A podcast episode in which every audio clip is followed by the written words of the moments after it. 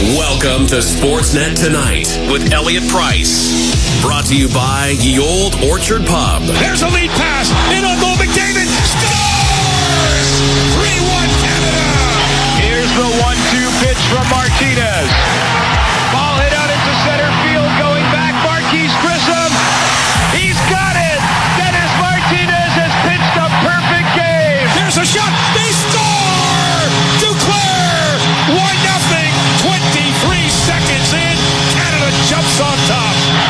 Here's the 2-1 pitch. Cordero swings. Base hit. The Expos will win. The Expos will win. Cordero with a base hit to win the ball game in the bottom of the ninth inning. The drought is over. Drink it in, Canada. World champions. And now, here's your host, Elliott Price. Price.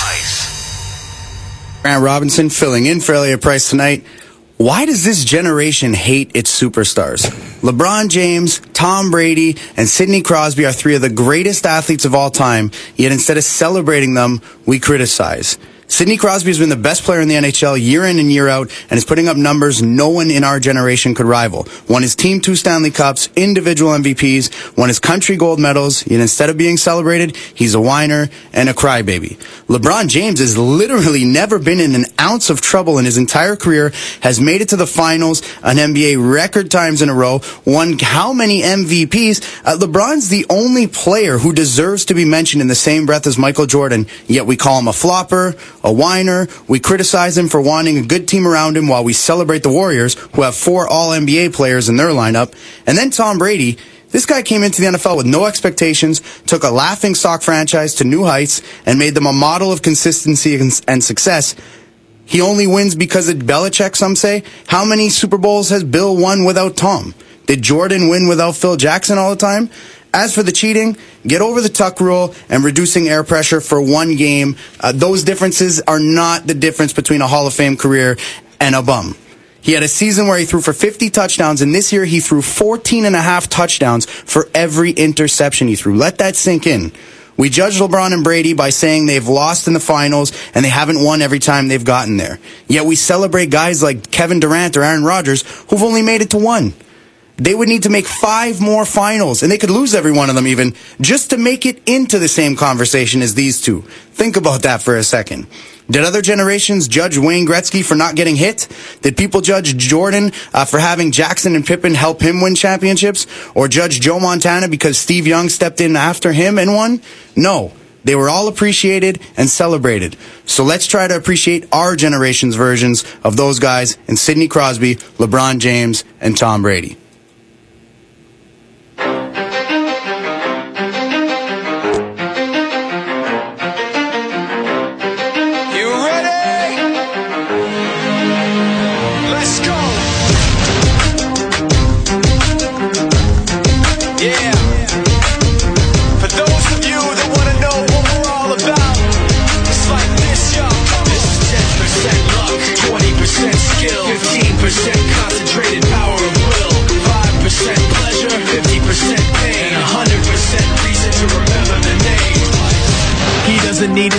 Lights, he just wants to be heard. And welcome to Sportsnet tonight with Elliott Price, but without Elliott Price tonight. Uh, it's Grant Robinson here.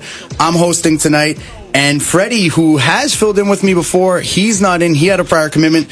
So we, we went to the, I don't know if you want to say the trade market, you know, like the, the waiver wire, but that sounds cheap. It, it was more, you know, the farm system, not even, right? This was, this was, uh, I used to do a show with AJ. Me and AJ are good friends. Andrew Jones, welcome, welcome to the show, AJ. reunited and it feels so good, right? Oh man, I should that should have been the song. You're right. Right? You're right.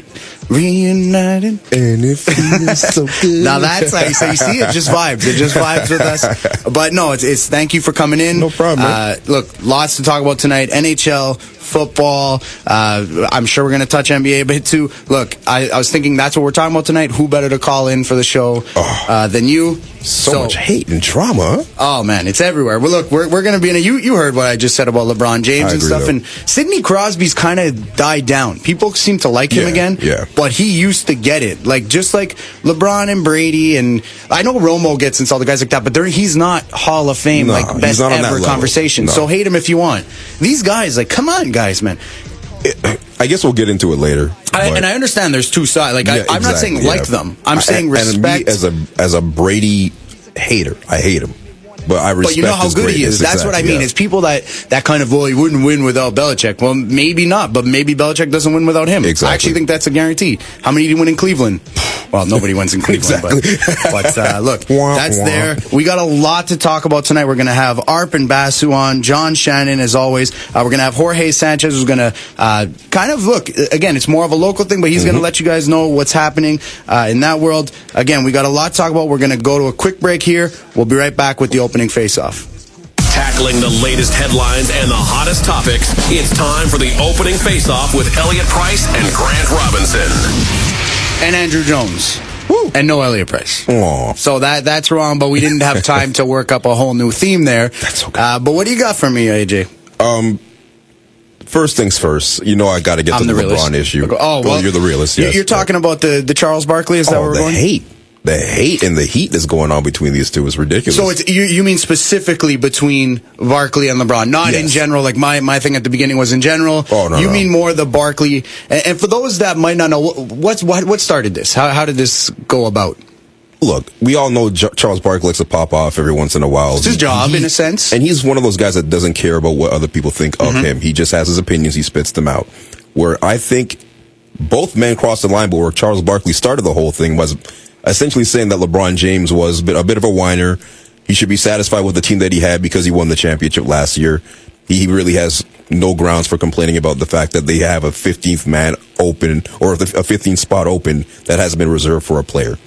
By the way, that's all wrong. Like Uh, yeah. you can't ask for a better team because you won. Golden State set a record, signed the best. Well, not the Yeah, best player in the second NBA, but best player in the world, Yeah, yeah. like come on, like don't. I understand where if if Golden State didn't change anything, maybe okay you don't. But once they do, man, it, this is an arms race. Mm-hmm. Right. You got to answer when if if you're first place and a team's second, but they had an All Star. Well, you're maybe second now. You you have to answer, and there is no answer out there that you can go get that's as big as Durant. No. So you better do what's second best Mm-hmm. because. Uh, I'll be honest. I, I think they're in trouble, and I was a big. I said on air last year when they were down three one. Yep. It's not over. I really did believe in Cleveland last year. Mm-hmm. Cleveland, there's some problems there, man. I don't blame LeBron for wanting some help. Look at the way they're playing. Kevin Love is not an all star. Don't you find it Anymore? hilarious though that LeBron James, the best player in the world, he has all the right to complain if he feels like he doesn't have the goods to win the championship. We complain about a lot of owners that don't spend enough money to win or feel the you know the, the mm-hmm. need to win. Yet the best player in the world is looking for some help because he wants to bring another chip to Cleveland. Yet we are berating this guy. I don't get. I, don't get the logic. I agree, and, and you know what to say. He, I get the look. You could call him a whiner if you want. Say what you want. And LeBron, I think what bothered LeBron 100 percent was he doesn't compete. Are you crazy? This guy cold, competes more. I mean, and Elliott talked about that part a bit yesterday. Like LeBron James is the ultimate Mm-hmm. competitor. He he was on Miami. They won a championship. Cleveland was last place. Yeah. He left Miami to go to Cleveland. Everybody else stayed, or all the big pieces. Miami, not champions, not a playoff team. They're closer to where Cleveland was. Mm-hmm. Cleveland, everybody says, well, he's got Kyrie. He had, they had Kyrie. They were last Exactly. place. Yep. The difference is LeBron James, and he switches from one team, makes one go from a championship to without him a nobody team, Yeah. and he makes the worst team into a championship contender. This guy makes the finals no matter who he plays with. So how are we? How are we even having this? Like I, I understand what Barkley said, and you know what? I kind of like that LeBron Shot like, back. Man, LeBron shot back. Yeah. He didn't just like, oh, Barkley should shut his mouth. He went personal. That's where I thought Uh, was over the line. I agree, though. but I, he's never crossed the line. No. Like, I like that LeBron. This shows me, oh my God, he's human. Yeah. Oh my God, he has feelings. He's never, you never heard a rumor about him cheating on his wife. You never heard a rumor True. about him out partying till 3 a.m. This guy's won so many championships. The pressure of the world's on him. Look at what happened to Tiger Woods. Yeah. Look at what happened to all these guys that are up there, that are in the spotlight, can have anything they want. They go take it. LeBron is a family man. He's a great father. Mm-hmm. He's a great husband. He's a great role model. He's never been caught with drugs, anything like that. This guy does everything right. Right. And to criticize him because he wants to bring another championship to Cleveland, what's wrong with that? You know what would be wrong? Saying, I'm fine with second place. Exactly. Don't worry about what's Exactly, going on. Like yeah. that. This is a competitor. This is him competing. especially for a guy who brought a championship to Cleveland of all places, where you figure, you know what, that one championship in Cleveland, Hall of Fame status right away. Yeah, that's a that's a tough thing to do. By the way, just to be clear. Yep. Uh, so that that's there. Um, look again. That's that. What do you what do you got next though? Tom Brady's legacy, you already talked about the fact that we got to respect our, you know, the legends of the game. Do you find that five and two will cement his legacy, or will four and three hurt the legacy? Look, I'm a firm believer. Now, does it change it? 100%. Anybody who says it doesn't change it is lying to themselves because it's absolutely going to change. Is he still one of the best ever, whether he wins or loses? 100%. Because we talk about the Buffalo Bills, how they were a great team. They made it four times, didn't win a single one. That hurts. But that's hard to make it there. You are still the champion of your league. Let's remember that, mm-hmm. right? So I don't think it changes him. I don't believe Joe Montana's the best ever because he was 4 and 0. I'm not saying he's not the best ever, but I'm saying it's not there's more to the argument than than just well, what was his record in the finals? Because to me, it's the same argument about LeBron James, except LeBron James has more like you watch him physically, he is the best. Yeah. Like he has that. Tom Brady, you watch him and you're like, meh. Like there's nothing special about him. It's what he does on the field. But I- I'll say this: five and two to me cements because because he could have easily been four and three or three and three already. It's true. because that one play. But again, people who say that. The Giants should have lost both of those, so he could have easily, maybe not. That could have been his first loss. So Exactly. things even out. I'm not going to say he's not the greatest ever if he loses this. I'm not going to say he is the greatest ever if he wins, but I think people who do say that, five and two, Good is, argument. is a better argument Yeah, than yeah. four and three. Where, where do you stand on it? look, either way, Patriots fans, you know, you're going to love hearing this, and pra- you know, Brady haters, cover your ears. But regardless of what happens this Sunday, I still feel he is the greatest quarterback I've ever seen in, of all time, and I feel sick saying this because I'm a Ravens fan. Well, but I get it, man. I, I get what you're saying. But Like it's, it's, it's you can't deny it. I mean, and I, I really feel like with the players that he's had around him, aside from Gronk and aside from Randy Moss, and that was one year, Randy Moss. One like year, you look at exactly. his supporting cast, they always leave. Yeah. There, how many Hall of Famers are on that team? maybe Like I'm doing Yeah, a panel on true. Sportsnet tomorrow with, with Yeah. Elias Makos and that, and I'm bringing like if they ask me about the, the greatness of the Patriots or the greatness of Tom Brady necessarily, Mm-hmm. Right. I'm not saying he's the best. I look at Aaron Rodgers physically. I think he's a better quarterback than Yeah. Tom Brady. Yeah. I think Tom Brady has done more. I think Tom Brady has proven more, Mm-hmm. and I think the track record is there. And you can't use these Jordans or Joe Montanas and say they never lost. They had good luck those four games. and they had good teams. And, and it doesn't mean yeah. anything, but like bad luck happens, man. Like, Yep. don't tell me Jordan couldn't lose to these Warriors. I'm not saying he would, but it could have happened. Oh, yeah, you never sure. know, man. Yeah. Like, so You can't compare it. It's, it's, it's a very impossible. similar argument to what I say with LeBron. Yeah. And I'm not, I'm a LeBron. I love LeBron. Me too. I don't love Tom Brady. I don't hate him, but I don't love him. But if I were to say his record in the Super Bowl changes my opinion of him, then how do I defend LeBron James? True. Because it's a similar thing. Yeah. Like I know he doesn't have Bill Belichick, and and there are differences, but Mm-hmm. to me, man, you made it this many times. That says something. It does. You know, like that Yeah. says something. And and win or lose, making another Super Bowl already added to your legacy. It's just winning it gives you that It fifth you ring. yeah, exactly, And it, and it makes some. It takes away one argument that people use against you Mm-hmm. away. Yeah. So I, I'm kind of with you on that, and and we're neither of us are really Tom Brady guys necessarily. No, no. just look, and at the end of the day, look, as a football fan, like y- you can't you can't deny greatness. It's just it's impossible. And what you're seeing from Tom Brady, I mean, the guy well, he missed out on four games, still threw for over 30 touchdowns. What two picks all year? I mean, That's crazy, man. At 14 39 and a half touchdowns Yeah. to, to every interception. Now, again, that's because he only threw 2 but he only threw two. Mm-hmm. Yeah. Like, your quarterback is Joe Flacco. I had Tony Romo early in his career before he stopped the interceptions. We understand that two interceptions is a bad quarter sometimes. Mm-hmm. Yeah, it's true. That's a bad quarter. Like, this guy, that's a season's worth. 39, huh? And they don't run the ball all the time. They they go, man. Yeah. They go. So, And he's 39. That's scary. oldest non kicker Yeah. in the league. And he says he wants to go on for another what, I believe three it. years, and me too. I, I Oh, yeah. believe it. Would you retire after this one though? I mean, Tom five? Brady, no. No. The- The way I played, no, because I think I can make it again. I'll retire when I think I can't make it again.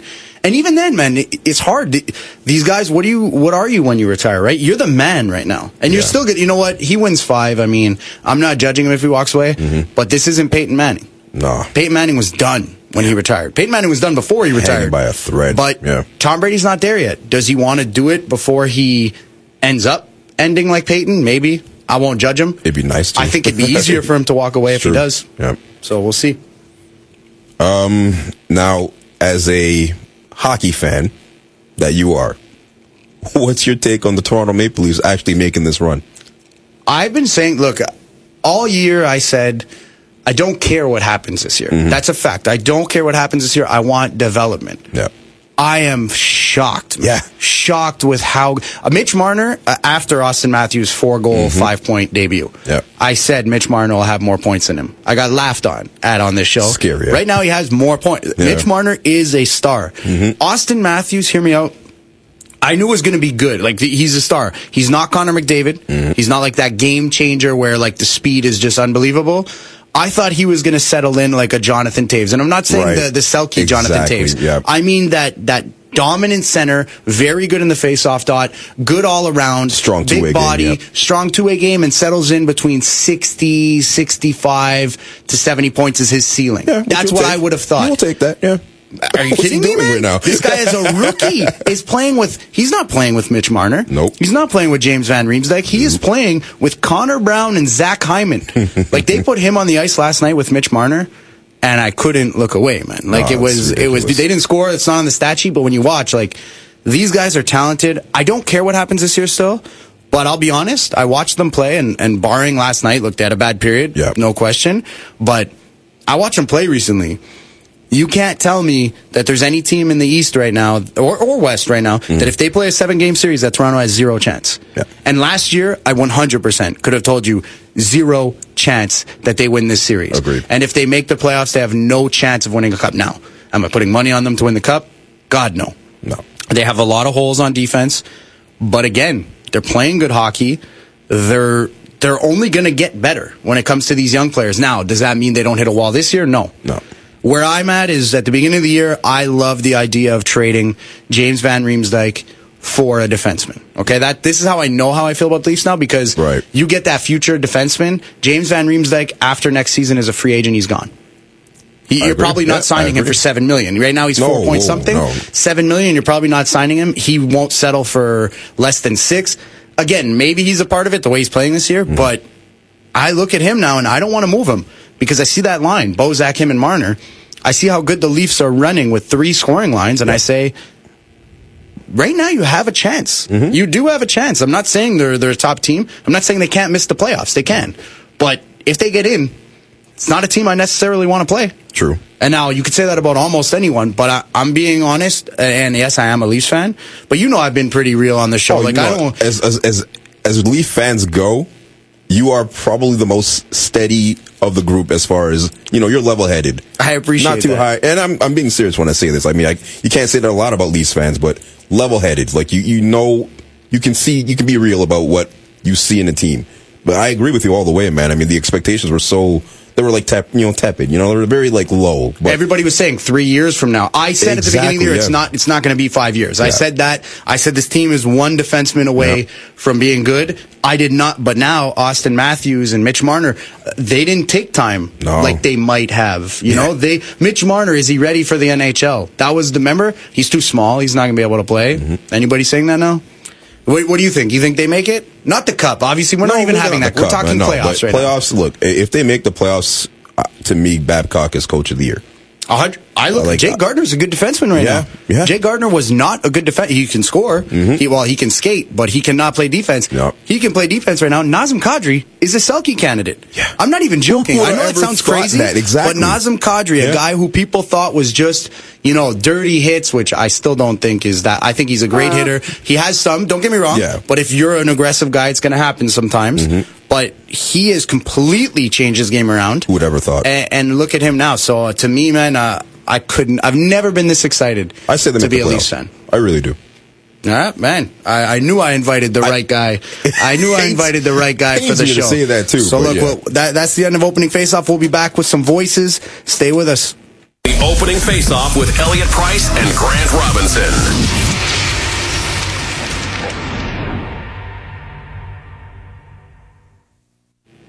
Welcome back to, to the voices portion. Here, look, it's been pretty good news for Habs fans this year. Let's not lie. They've been first place all season. Lots of injuries, yet the team just keeps on rolling. And all offseason, the questions were Max Pacioretty, is he the worst captain in NHL history? Is this guy even worth the spot? Why isn't he scoring? And I don't think anybody is talking anymore because this is what happened last night. Pacioretty's on it. Up ahead for Alexander Radulov. Radulov cutting in Pacioretty. Scores!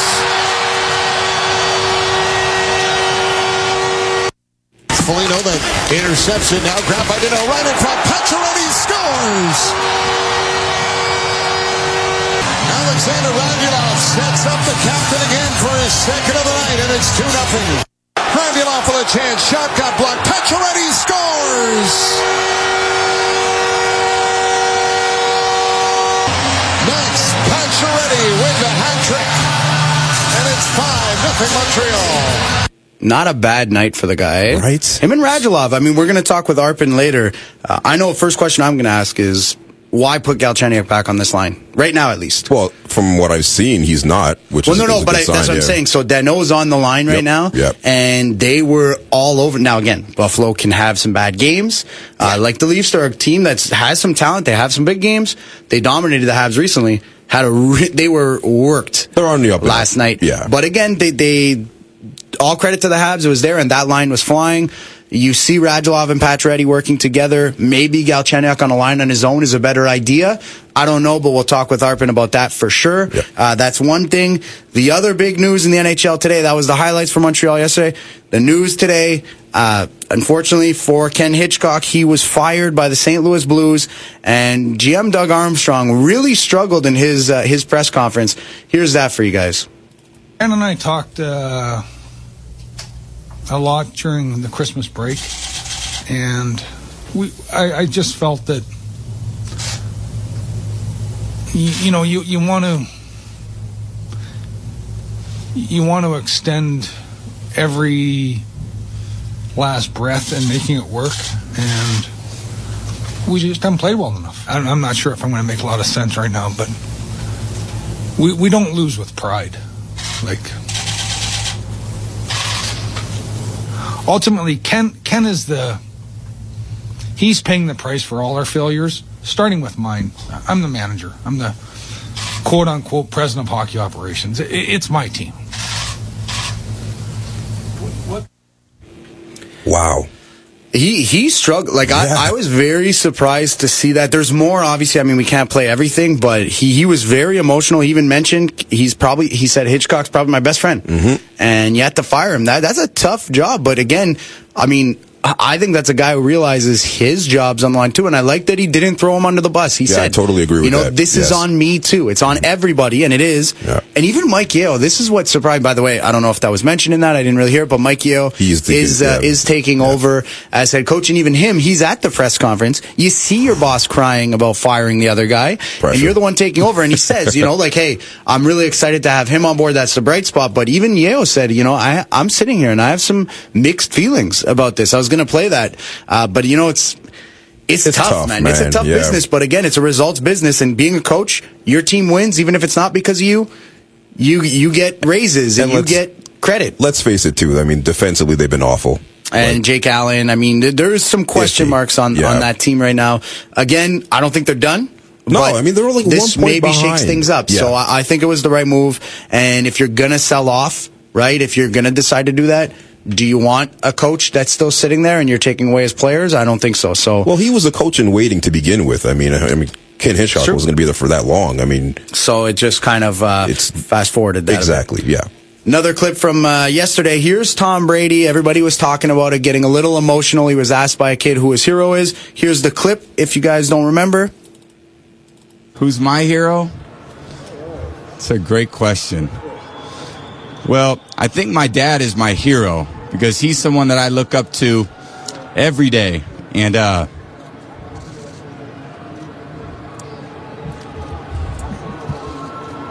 my dad, I'd say my dad represents his feelings. Um, you know, because he's, you know, he's a dad, and you know, I'm a dad, and uh, so yeah.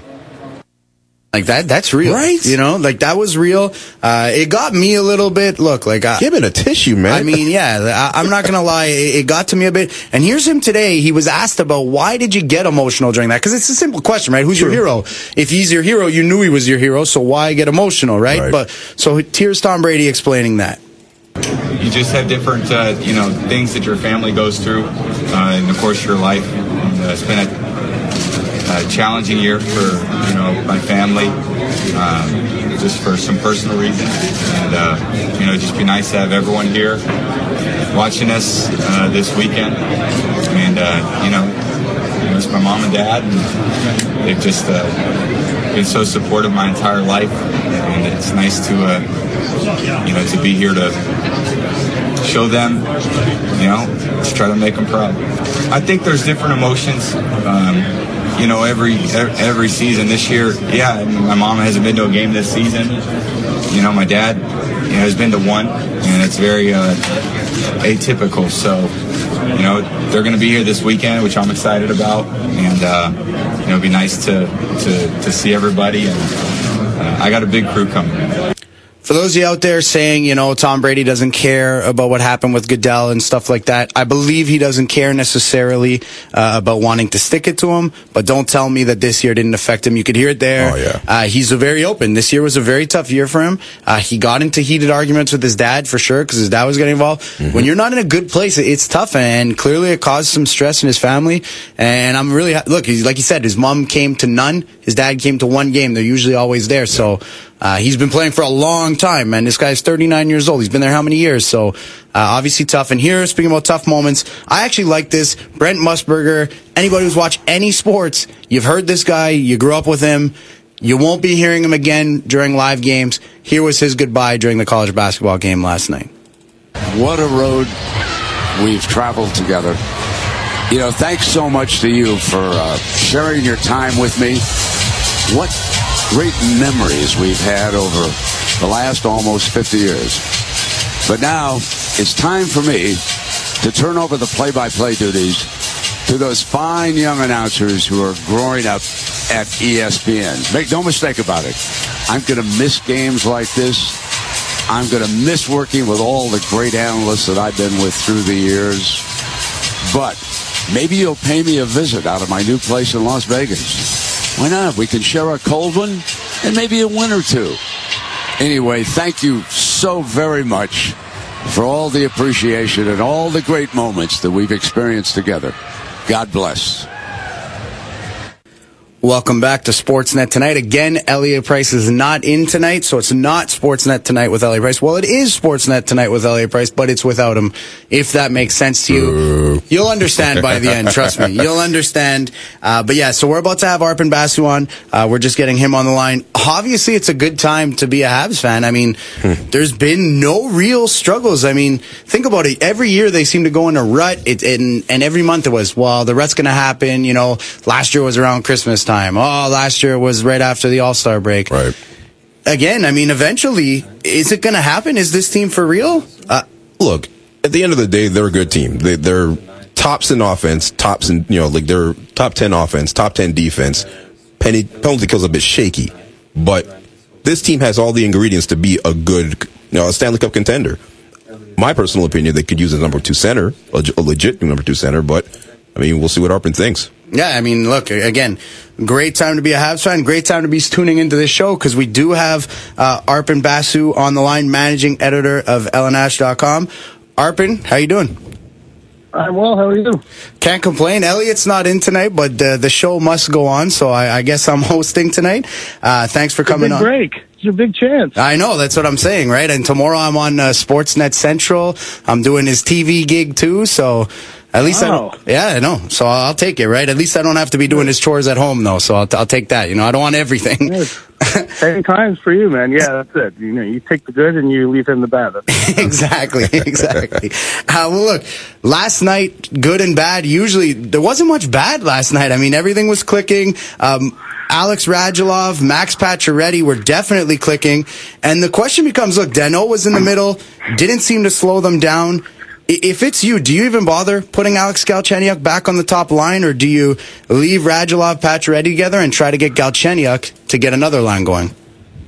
Uh, well, yeah, in an ideal world, Galchenyuk would be able to play on another line and have some success and give that second line punch. I mean, tomorrow, um, you know, based on what everyone said today, you know, every, things can change between now and then, but based on what he said and what Michel Therrien said, uh, he's going to play on the second line with, uh, um, oh man, with Andrew Shaw and David Desharnais. Now, I think Michel Therrien also learned a lesson because the last time Alex Galchenyuk came back, he was put right onto the top line, and you know Michel Therrien had some regrets afterwards for doing that because of the just the minutes, the taxing minutes that you play on that line, and uh, he thought he gave him too much too soon. So this might be a way of easing him back toward that line. And today he was very careful to say that um, you know he wants balance.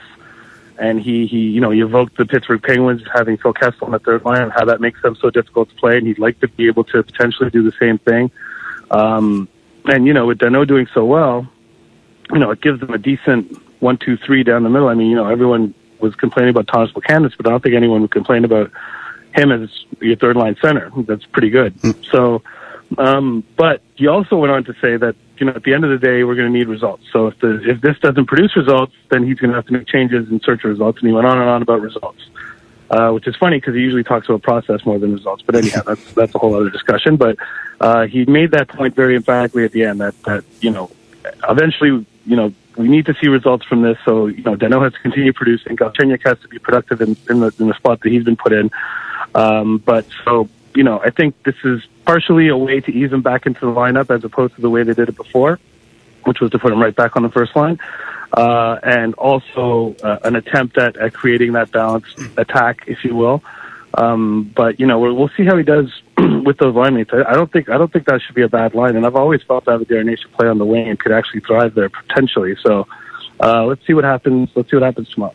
Nice goal to, uh, last night for Desharnais. Markov had an assist. The other player, while making his actual full Habs debut, not just a return from injury, Nikita Nesterov. Uh, what did you make of his game, and where do you kind of see him fitting in? I, I know it's only been one game, uh, so we're not going to have a full scouting report or anything, but uh, do you see him being part of the top six for, for the rest of the year, or do you think he's going to be a guy that's you know plugged in? What do you think Bergevin has planned for him? Well, they seem to be banking on him being part of the top six. I mean, they, you know, they're playing him uh, instead of Greg Pateryn tomorrow, seemingly. I mean, based on what happened today at practice. So, um, so right there, I thought Greg Pateryn had a really good game last night after you know, kind of a shaky first period, but really bounced back and played a solid game from then on. Um, so, you know, I think they like his ability to move the puck. You know, a first pass is probably the key quality that this that this coaching staff looks for in the defense core because they don't really want their defensemen skating with the puck. They want them moving it to their forwards so that they can skate with speed through the neutral zone. Um, that's kind of an ongoing battle that they had with PK Subban when he was here, and that's something I think he eventually learned. Um, and might have actually been what they what the problem was with Mark Barberio because he also likes to carry the puck a lot. So I think they like his ability to pass the puck and, and find guys on the move. Um, but you know he's not a very physical guy. He's, he's pretty small. He's not the greatest skater. He's not bad, but I mean, he's it's not really one of his biggest strengths. But by all accounts, um, one of his biggest strengths is hockey sense and, and the ability to recognize the situation and make the right pass when when it's there. So.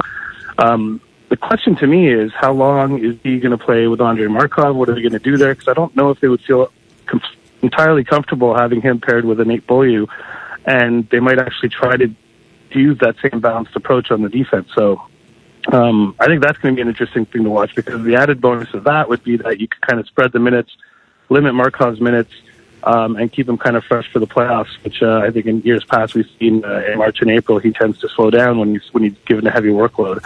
Uh, but now he's had this injury, so he hasn't played in, in six weeks. And, and if they can do that in terms of keeping his minutes down, uh, that would be a benefit and would make their defense a lot more versatile, especially on the road. because they would have you know really a top a top three guy on each line in Petry, Weber, and, and Markov. So um, I don't know. We'll see. I think they they want to give him every opportunity to succeed. They clearly think he's a better option than Mark Barberio, who's on waivers today, and Zach Redmond, who's sent down. Um, so, but you know, just off that one game, I thought he was fine. He had a decent game, but um, I think we're going to need to see a few more games from him before we can make a full evaluation. Hey, Arpon, it's Andrew Jones here. Um, out of just we're a month exactly exactly a month away from the deadline. Now, what's the kind of chatter that you're hearing, or possibly you know replacements as far as anybody that the Habs can pick up in order to bolster their lineup for the for the Cup run?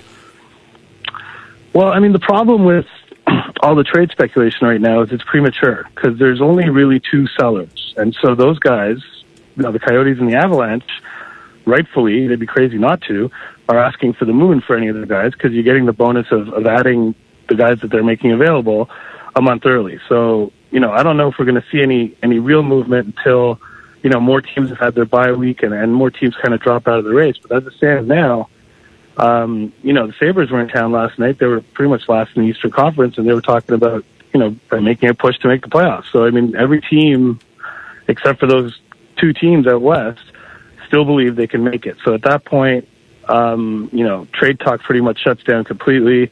Um, and the only two sellers are asking for too much, and that's not going to happen. So I think we're going to need to wait a couple of weeks. But I think in an ideal world, I think uh, the Canadiens would like to add a forward. Um, perhaps the emergence of Danault makes adding a center a bit less of an urgency for them, um, and maybe adding someone on left wing might be something that they would be interested in doing because they're still using, you know, Artturi Lehkonen, who's a rookie in a, in a pretty important role.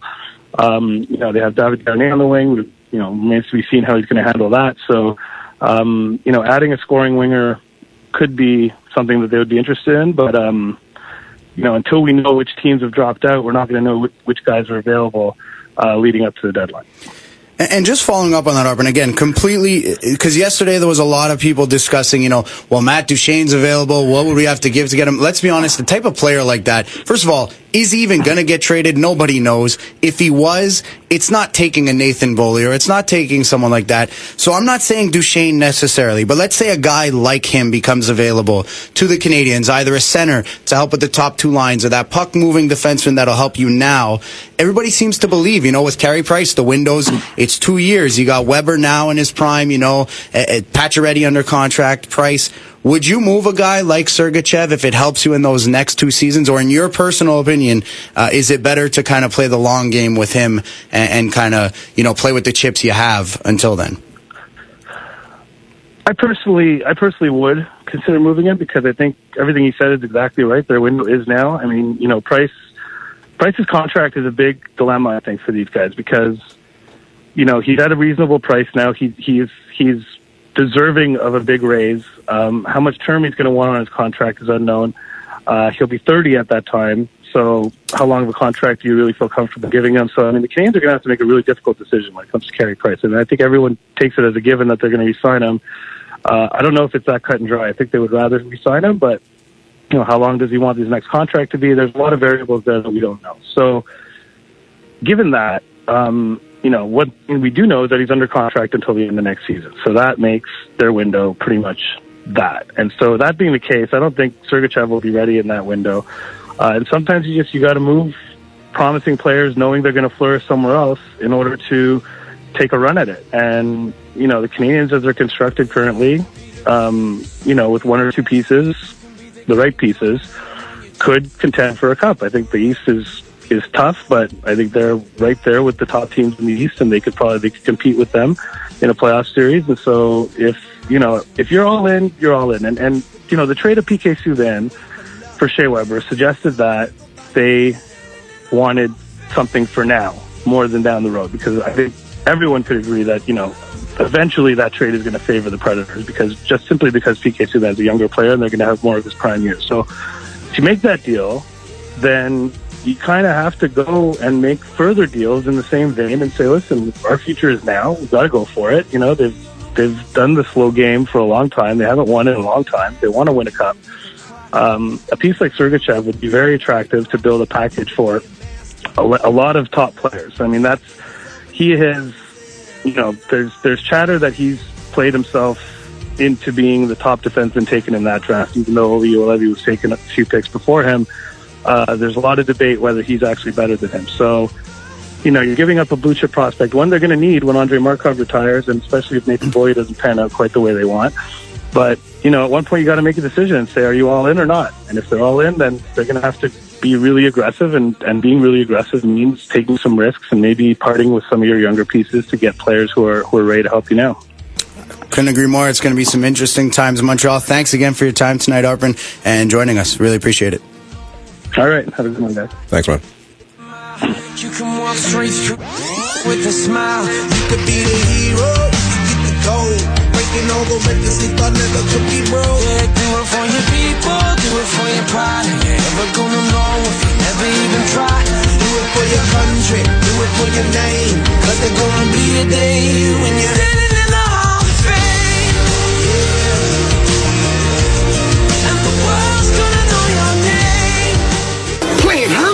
baby, that don't phase me.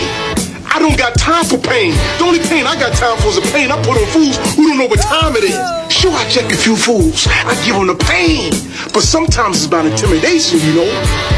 it's mind games. Elliott Price, gravy, hamburgers, and fries. Worlds are colliding. Elliott Price, gravy, hamburgers, Ça n'a pas fonctionné. Welcome back to the show. You're in the second part of our hockey half hour. We started off with Arpon Basu, uh, managing editor of LNH.com. We're going to move now to John Shannon. We're just going to get him on air now. I, I love John. You'll see AJ. John, when he's on, he, like, not that every guest is good. Every guest is obviously informative. We wouldn't have them on if they weren't. John always, like, he brings a little, He's always entertaining. I always laugh for some reason when he's on, you know, and it, it doesn't even necessarily mean he's telling a joke. Just he'll say something that, that gets me going. But, uh, I'll tell you this, look, uh, we're going to obviously be talking Ken Hitchcock with him. Yeah. Uh, fired by the St. Louis Blues. I don't think that's a move a lot of people saw coming at the beginning of this season. No, they started off hot. that's a team that was probably a Stanley Cup favorite. Uh, let's be honest. They, they were absolutely, uh, one of the top teams to watch, one of the teams that, uh, everybody in the West was looking at. Yep. And now, they're sitting out of the playoffs, right? So again, I mean, it'll be it'll be very interesting to see kind of where they go, uh, what they do. I don't know. I know I want to ask about, about Ben Bishop. That's somebody I think needs to be absolutely. moved. Uh, I think Duchene. Uh, yep. Uh, again, what he thinks about that, if that's there. So, like, I mean, we'll see, but there's so much. This is my favorite time of hockey. Yeah, I mean, no question. Like, the All Star break's done. That's whatever. We're getting into now which teams are buyers, which teams are sellers. Which is hard because now, like with so many teams so stacked together, it's hard to you know to differentiate which ones are going to be sellers. Well, luckily for all this, we're going to have John Shannon on with us. He's able to differentiate everything. He'll tell us everything NHL. Uh, John, you there? I'm here. John, Grant. I'm hosting tonight. Elliott's not in. Sportsnet tonight with What- Elliott Price, and there's no Elliott Price. Figure that one out. What we? He's on waivers or what? He's on waivers. Well, he he figured last week. I think he had the Lesters with you the day before, and to this week, no lunch with John Shannon. It was tough to get through the rest of the week, right? So uh, I can I can understand. he's at home figuring that out. Uh, but look, uh, another person not going to be uh, where he is. Ken Hitchcock, uh, fired earlier today by the St. Louis Blues. Uh, pretty emotional press conference, to be honest. I'm not used to seeing that. Were you at all surprised by this move? And ultimately, what do you think went wrong in St. Louis? I'm not surprised, um, Grant. I mean, it, it's it's been it's been uh, bubbling for a while. Anybody around the club has been uh, hinting that things just aren't working. There there was a disconnect between the coaching staff uh, and the players. Um, there were too many things that changed from last year when they were so successful going to the third round, uh, and this year where they're lucky right now to be the second wild card in the West. Uh, you know, new players, uh, two assistant coaches, inclu- including Kirk Muller, gone, um, and, and then you know basically Ken Hitchcock uh, standing side by side with his replacement behind the bench. So it, it was it was a difficult it was a, a very difficult environment in St. Louis, and and this this really when you lose five of six and you you go five and eight in January. Uh, at a time where if you get on a five game winning streak, you cement yourself in a pretty good spot in the in the playoff race. It's uh, it, it really shouldn't be surprising. A lot of people are blaming the goaltending. Look, it, the team isn't clicking in a lot of areas, but there's no question uh, the goaltending has been lacking. And with Tampa Bay out of the playoffs, the expansion draft looming, teams like St. Louis or Dallas, you know, kind of there. They're not out of it yet. They're still right there. They have very talented rosters.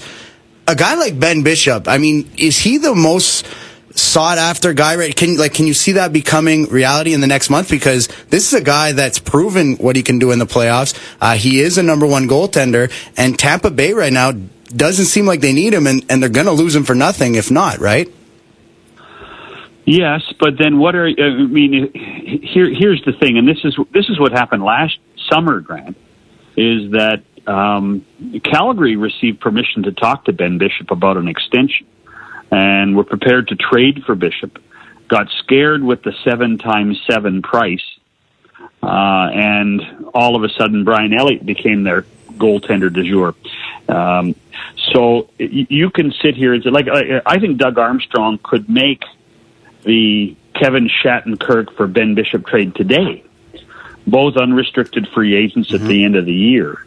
The question becomes is if you have to give something up that you don't, if you have ownership past July 1st, is it worth it? Because there's a good chance you may not keep Bishop. So the, the, the, that's, that becomes the big question. And I mean, hey, listen, that might be one that helps both teams because Tampa, Tampa certainly needs some help somehow. Maybe Shattenkirk could be a jolt of energy for them. And yes, Ben Bishop, who by the way started his career in St. Louis with the Blues, um, might take a lot of pressure off of the off of Doug Armstrong and off of Jake Allen. Hey, John, uh, it's Andrew Jones. Among the the Canadian teams that are in, Hold on, hold on. Not the Andrew Jones. not the Okay, baseball player. okay, sorry, sorry. we brought in a special know, guest Montreal, I know Montreal's a baseball town. You know, you never know. You know. Don't get me wrong, yo, Bill. Yo, we can't talk about baseball here, man. It's depressing enough as is that we don't have a team. Sorry, but Well, yeah, yeah, yeah, be patient, man. Be patient. Build a Eventually. stadium, you get a team. among the Canadian among the Canadian teams, Cr- though. Cr- Cromartie knows that. Build a stadium. Oh wow, yeah.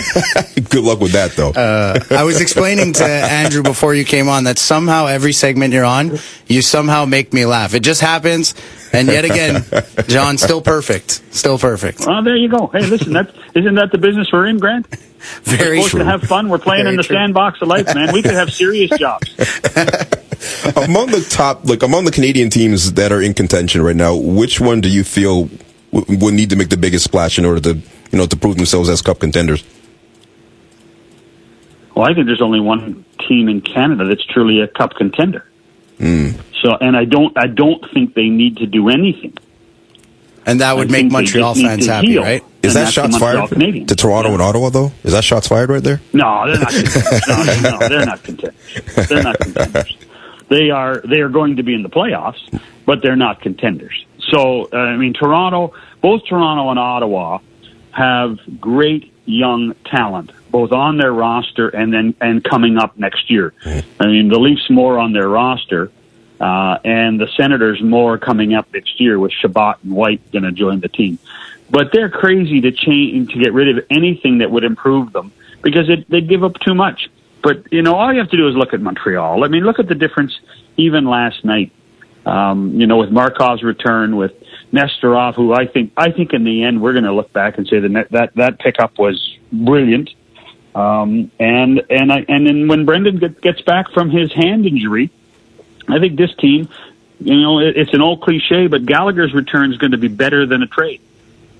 True. It's going to be better than any trade. So, so I think Montreal's in better shape than ever before. Um, you know, they they have four lines that are rolling. They're getting they're getting amazing minutes, amazing amazing play from Byron, from Flynn, from Mitchell. You know, I mean, and and, and they're still winning. And Carey's not perfect right now. So, uh, I, you know, there's only one contender in Canada. As a Leafs fan, it pains me to hear that, but I know a few years from now when we have this conversation again, it'll be Oh, different. please. So I, I Please. accept it. Please. Come on, Grant. What are you? I mean, is, Elliott is laughed at me. in Quebec already. At the beginning of the year, Elliott laughed at me when I said the Leafs will have three rookies with over 50 points. They're going to have that in uh, in a month. Eh, They're they're Yeah, on no, the li- listen, uh, listen. The Leaf rookies, the Leaf rookies are phenomenal, and and and I mean, the, the, it's a it's a deeper pool than people want to admit. It's deeper than Nylander. It's deeper than than Marner, and and certainly deeper than Matthews. You know, I mean, Zaitsev's a rookie.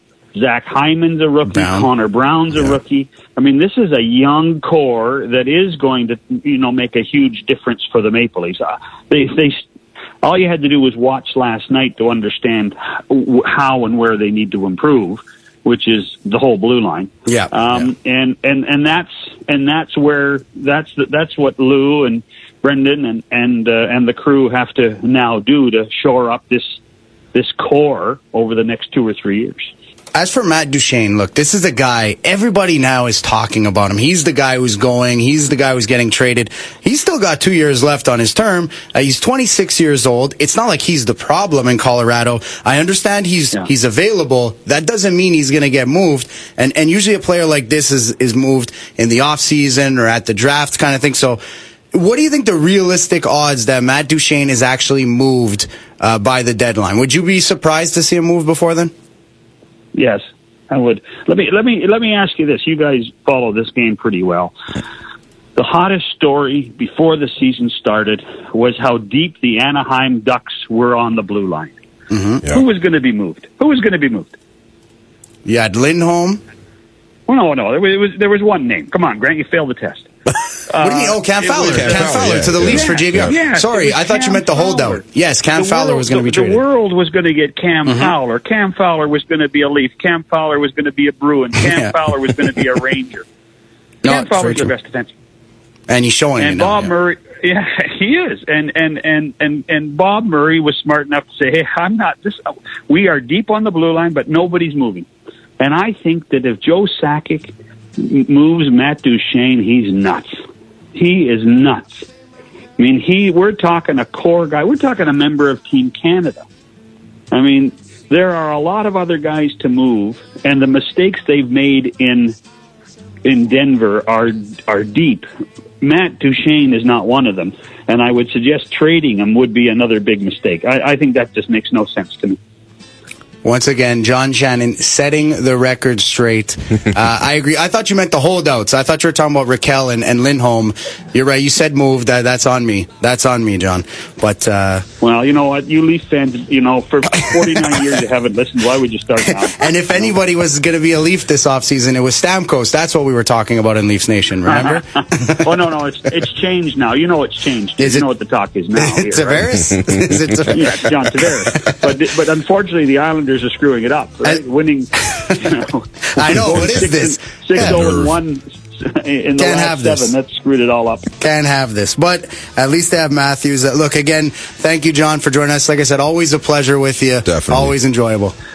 Hey, listen, I, I'm if I'm Elliott, I'm worried. You know, this is you. you got, Elliott could have get Wall, could have been Wally Pips tonight. You know, this could be a start of something big.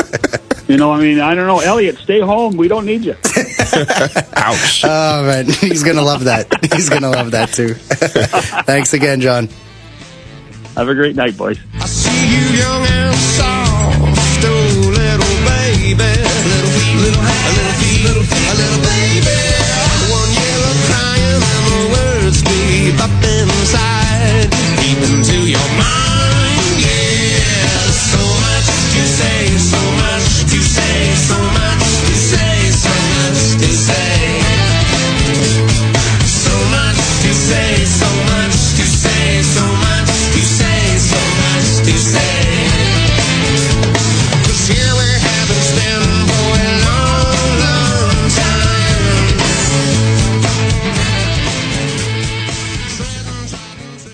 You're listening to Sportsnet Tonight with Elliott Price and Grant Robinson.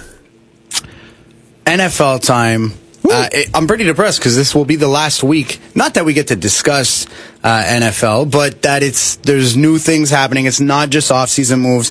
Uh, one game left is usually pretty depressing. Although I could have said that last week because there's only the Pro Bowl left. Uh, but look, right now, Patriots Falcons uh, is all the talk anybody's going to start saying the rest of the weekend. NHL teams, you're going to follow them. I'm going to watch Leafs games, of course, but everybody's focus. You already know what you're doing Sunday, or you're planning it. You know what I mean? You're you're you're buying the groceries if you're staying home because nobody's just having regular snacks. Uh, you know, you're sticking around. I. I'm personally excited. How excited are you for the Super Bowl? Are you excited about this matchup, or I was more excited about Backpack Gate. Oh I'm man, sorry. I was. That was one of the first questions. Shanahan forgetting his bag. Like how awful is that? Though? That's now look. Uh, from what I've heard, I haven't been in one of these rooms, so technically I can. Uh, one of the I was listening to not PTI, whatever's on before it. Was it around the horn? Around the Horn, I think it was around the probably, horn, uh, or one of those shows. Anyways, one of those, uh, and they were talking about it. and They go nowadays that room it's almost like a club. There's so many lights and stuff going on, like true, because of yeah. it. So I get it. If somebody else took his bag, that's different, right? If he's sitting there and somebody grabs it from behind him, right? But why is the playbook there? Well, like from what it- I'm that's hearing, risky, no? From what I'm hearing, a lot of them now are just tablets, which I'm I'm hoping You that better you have put a password. Exactly. That's all. If there's a password on it, that's fine. But imagine uh, it gets taken, somebody realizes it, saves it, puts it back. Yeah. Like, you, you know, just won yourself a million dollars because you're going to go bet the Super Bowl and just email Bill. Hey, good uh, old yeah, Bill, you I know. got some plays for you, bro. His, yeah, like his nickname's not Honest Bill. You know, that was Abe that had that nickname. You know, this guy will take any advantage he can get. I won't hold it against him, but don't tell me he would refuse that email Oh, my and God, delete it. stop it, It would be printed, distributed around. Thing is, I don't know if they're going to need it to beat the Falcons. And I'm not saying that the Falcons don't put up a fight, but I Bill Belichick doesn't win. usually need an advantage, right? No. And you give him, you ever see his record after bye weeks? Don't even. I, So this is no. And now No. again, I I feel I've I've judged I've judged the the Falcons all year. Like I haven't given them the credit they necessarily deserve. Not like they've actually um, earned it, Like for example, when I when Dallas, I said I, but when Dallas played Green Bay, I didn't like that they were playing Green Bay. I would have rathered played the Falcons in Dallas Yeah. than play Green Bay the way they were rolling. Now, doesn't mean that Dallas would have beat Atlanta. I just I know their offense was great. I Right. get it, but Matt Ryan is still not Aaron Rodgers in my eyes. I still think he can make mistakes, but again, look, Joe Flacco isn't Aaron Rodgers or Tom Brady. Look what he did during that playoff run, right? And it's not just this Why run. you got to say his name, man? well, You no, know, hey, Joe Flacco put together, no joke, one of the best runs, arguably yes, the best yeah, playoffs ever, maybe ever. even better than Montana. But now he's not that the same quarterback. That's you what know what? Whatever, you got a Super Bowl. You're not allowed to complain. Okay, you're not allowed to complain. You're a Kings fan. You've won. You can't say, "Oh, my team's uh, one point out of the." No, it doesn't matter. You still got to see a cup, and e- so stop it. Okay, stop it. Stop it. Now, would you have been? Does this change your opinion on Shanahan? Though I, I need to go No. back to this. Does it change? No. It happens. I mean, at the end of the day, his game plan is his game plan. I mean, if he had to do any, you know, adjustments, I'm sure he's bright enough to do them. But at the end of the day, look at all the weapons he has. I mean, he's going to find some way to get these guys involved. He's going to find some ways to, you know, to scheme around the Patriots defense, which has been the number one scoring defense in the, in the NFL. Look, the chess match between Brady and uh, Brady and, and the Falcons defense, that's going to be huge. You're going to look at the the Atlanta Falcons offense versus that Patriots defense. How will Bill Belichick scheme around the, the top players, the big guns, especially Julio Jones? You can't stop him, but you may be able to contain him. But I, I like the I like the pieces that are in place against you know against these teams. Like it's it's it's going to be a huge matchup. I think it's going to be a high scoring game. I really do. But um, at the end of the day, I still feel the Falcons have a, a huge chance to win. To win. Change of plans here, by the way. We're going back. Uh, Andrew Walker, remember I told you we were supposed to have him on? I wasn't Yes. sure. I hadn't heard back. Elliott, on his night off, writes me and still tells me this is how good Elliott is. He cannot stay away. It's perfect. Uh, so we are going to have Andrew Walker on. Now, this is the guy, Toronto Sports. You want to know anything? He's the guy. So uh, I'm excited. Look, we talked about it a little bit. Uh, we talked about it a little bit uh, before, but again, uh, we'll have him on now. We talked about it with John. We talked about it with Arpin even. Uh, but Andrew, are you there? Hello, Andrew. I'm here. Hey, how's it going? Hi, not too bad. There you are. Sorry, sorry about before. I had gotten mixed up. Elliott's out. I didn't know if you were still doing it, but you're there. This is perfect. This yeah, is no, great news. yeah, no problem, no problem. Thank you. So look, uh, we're on there now. I'm Grant. Uh, I'm hosting tonight. AJ is my co-host. Uh, and look, we were just talking Toronto uh, Maple Leafs a little bit before. I am a Leafs fan. I have to be honest. Uh, I, I will put Yeah, it out yeah. there.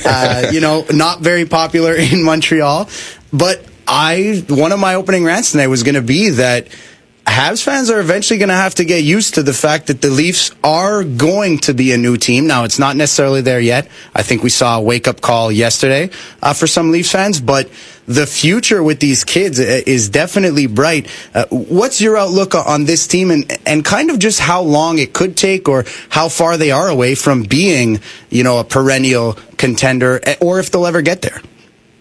I mean, I I do view. I mean, every rebuild is different, right? And and so I mean, I spent so much time out west, so I measured the Oilers rebuild against the Flames rebuild, and and then you see teams rebuild like Colorado, and it comes with good moments and bad moments. But I do view, um, and maybe you know, Habs fans would would take this with a bit of chagrin. I do view the Leafs being completely relevant, completely a Stanley Cup contender. I mean, it's ha- hard to match what Chicago has done in the last 10 years, but in terms of, of hey, the season begins. I mean, much much like the Montreal Canadiens are right now, the season begins, and it's like, yeah, no, the Habs could go on a deep playoff run, no, no doubt about it. I think it's inevitable for the Toronto Maple Leafs, and that's the word I use. It's it's inevitable. Um, you know, just like you know, it's inevitable that the Edmonton Oilers, in my opinion, like one day they're going to win a Stanley Cup. They might not win um, as many Stanley Cups as people want, but they have Connor McDavid, and generational players win cups. Gretzky did, Lemieux did, Crosby did, um, and it's going to happen with, with Sid. So I mean, so it's going to happen with Connor McDavid. It's it's inevitable. And when I watch this Leafs team, Matthews is just, you know, he's inevitably he's good, and Babcock is a good coach, and Marner is good, and you know they still have holes, they still have pieces, but you know you've seen enough this year that if you really, really dislike and loathe the Leafs, you're seeing enough this year, I believe, where you're like, you know what, damn it, They- they're going to be okay, they're really going to do it. Uh, I'm excited. It's it's going to make living here a lot easier. I'll, I'll say that. It's pretty tough when Or- they chant 67 and there's nothing that you can say back, right? Like, uh, oh, well, we had Mats Sundin for a bit. Like, come on. There's no argument, you know? Um, but sticking with those rookies here, I, I just want, because again, Auston Matthews is definitely surpassing expectations, but he was still number one overall. Uh, Mitch Marner, a top five pick. You know, a lot of people did expect him to be good, but some thought maybe he wasn't ready. Nylander, I think, is out producing people. Which one of them would you say has surprised you the most this year, like, or or outdone your expectations?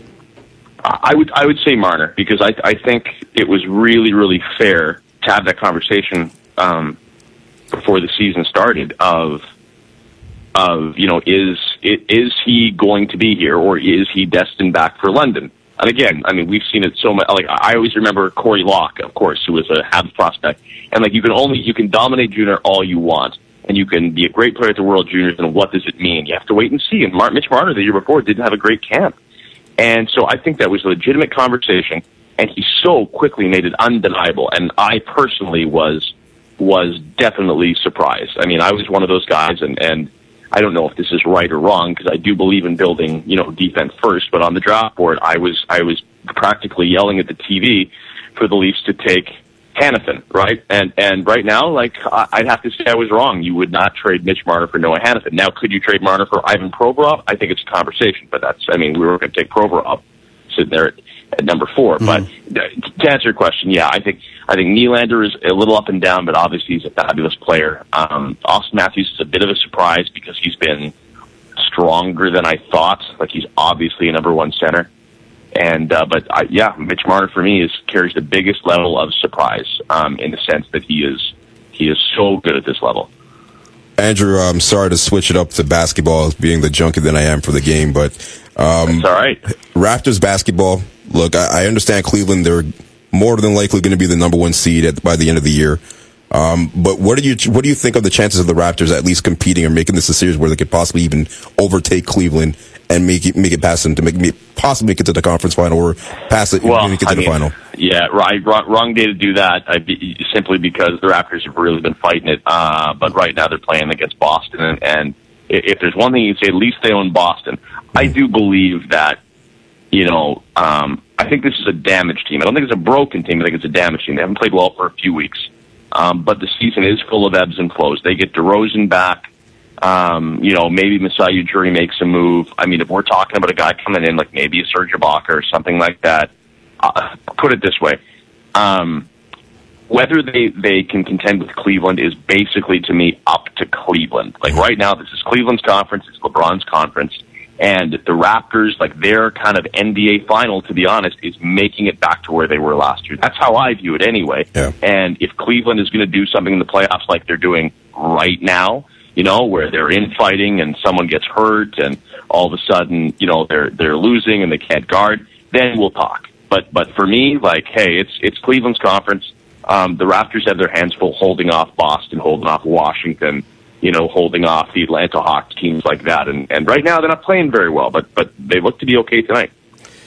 And and looking at the other part of Toronto right now, the Toronto Blue Jays, everybody everybody's waiting for that move in the offseason. Uh, again, I'm not judging till the season starts, but no more Encarnacion. Bautista's aging. Donaldson, clear MVP caliber the last two seasons. Uh, he's obviously uh, the best player on the team or, or the key, but behind him, who is the most important Toronto Blue Jay this season?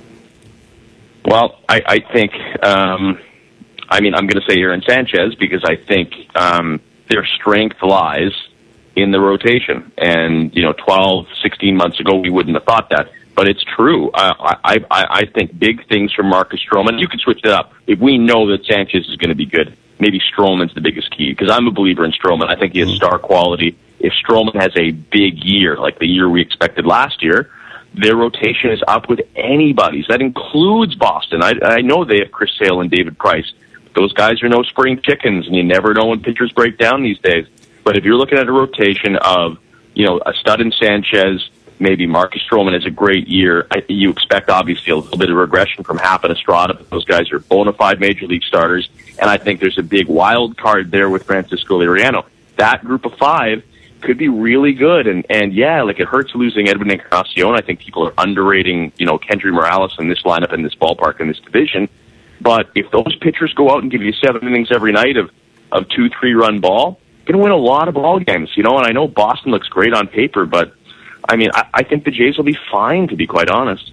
Do you think they're a division contender, though? Um, yeah, yeah. Season hasn't started yet. I mean, right? We gave it to we gave it to Boston on paper, but you know what? Guess what? We gave it to the Blue Jays in 2013. We gave it to the Padres in 2014. We gave it to the White Sox one year because they won the off season. That doesn't mean anything. Like we've learned that, right? 2013. Who is going to beat the Toronto Blue Jays? Jack Johnson or uh, uh, uh, uh, Johnson and and, uh, and and Mark Buehrle and Ricky Romero and Brandon Morrow. Those guys were going to be great. R.A. Dickey, and they were they were lousy because like you, you just can't win anything in the off season. We've learned that. I, I couldn't agree more. Look, I, I'm excited that Toronto used to have no teams uh, that really competed, right? Yeah. Hey, listen, it's the misery of the entitled, right? Now people expect more, and it's, it's not always a great It's, thing. it's you know? true. There was no play. It was just Bosh was the only good player on the Raptors for a bit. Uh, you had Roy Halladay on the Blue Jays, and you had Mats Sundin. And outside of that, you didn't have any playoff hopes. You didn't have anything like that. All of a sudden, the Blue Jays got it going, captured the imagination first. You got Jurassic Park uh, with the Raptors. I, I went last year. I drove that. down Yeah. uh, for game. I think it was game four against Cleveland, where the Raptors need to win. I I think Toronto's fan base it, it shows how much one city can support so many. You know, it's not just a one sport city. It's if anything, the Leafs took a back Yeah. seat now, and, maybe Yeah, that no. comes up now. But it's pretty amazing. You must be enjoying your time there right now doing sports in Toronto. Yeah, it's great. Listen, and demographics change too, right? Like, Mm-hmm. um, you know, like it, it's true. There are there are huge sports fans, like college age or in their in their early twenties, that you know, if they love every team equally, they do not remember a relevant Leafs team. Like they don't, right? And as much as you and I, you know, remember, oh, Sundin and conference finals, Gilmour and Clark before that. Um, there's a lot of people that don't remember that. So what do they think of the Leafs? Well, the Leafs are kind of this train wreck an organization and what they know in terms of playoff runs and sustained success. Like there's the Jays, there's the Raptors. So yeah, the Leafs are going to have some work to do to be like mm-hmm. numero uno in the city again. I, I totally believe that. You- brought up Sundin. I remember Darcy Tucker just flattening. I will say flattening because he really did. He posterized Kapanen on the boards. He kind of stayed there. I was cheering, and then they came back the other way. Roenick scored, and it was over. Yeah, It's- very true. Yeah, Roenick got know. the last laugh, just like when Phaneuf um, stepped up and hit and hit Krejci in that series. yeah. Boston Man, got the just- laugh there too. Yeah. so maybe just don't get hitters. maybe that's the the key here. Blue Jays Pick- take the pick your hitters. spots. Yeah. But uh, no, thank you again for joining us, Andrew. Uh, it was great, and uh, and look, like I said, it's a great time to be talking Toronto sports, and who better than you It to is. have on? Yeah, it always is. Anytime, guys. Thanks a lot. Bye. That was Andrew Walker from the Fan 590. Obviously good. I, I thought we weren't going to be able to get in touch with him. I didn't have the number. I'll be honest. That's on me. Elliott Price steps in day. off the bench. Designated hitter steps in, delivers as always. We love you, EP. So stay with us. We'll be right back. Liner,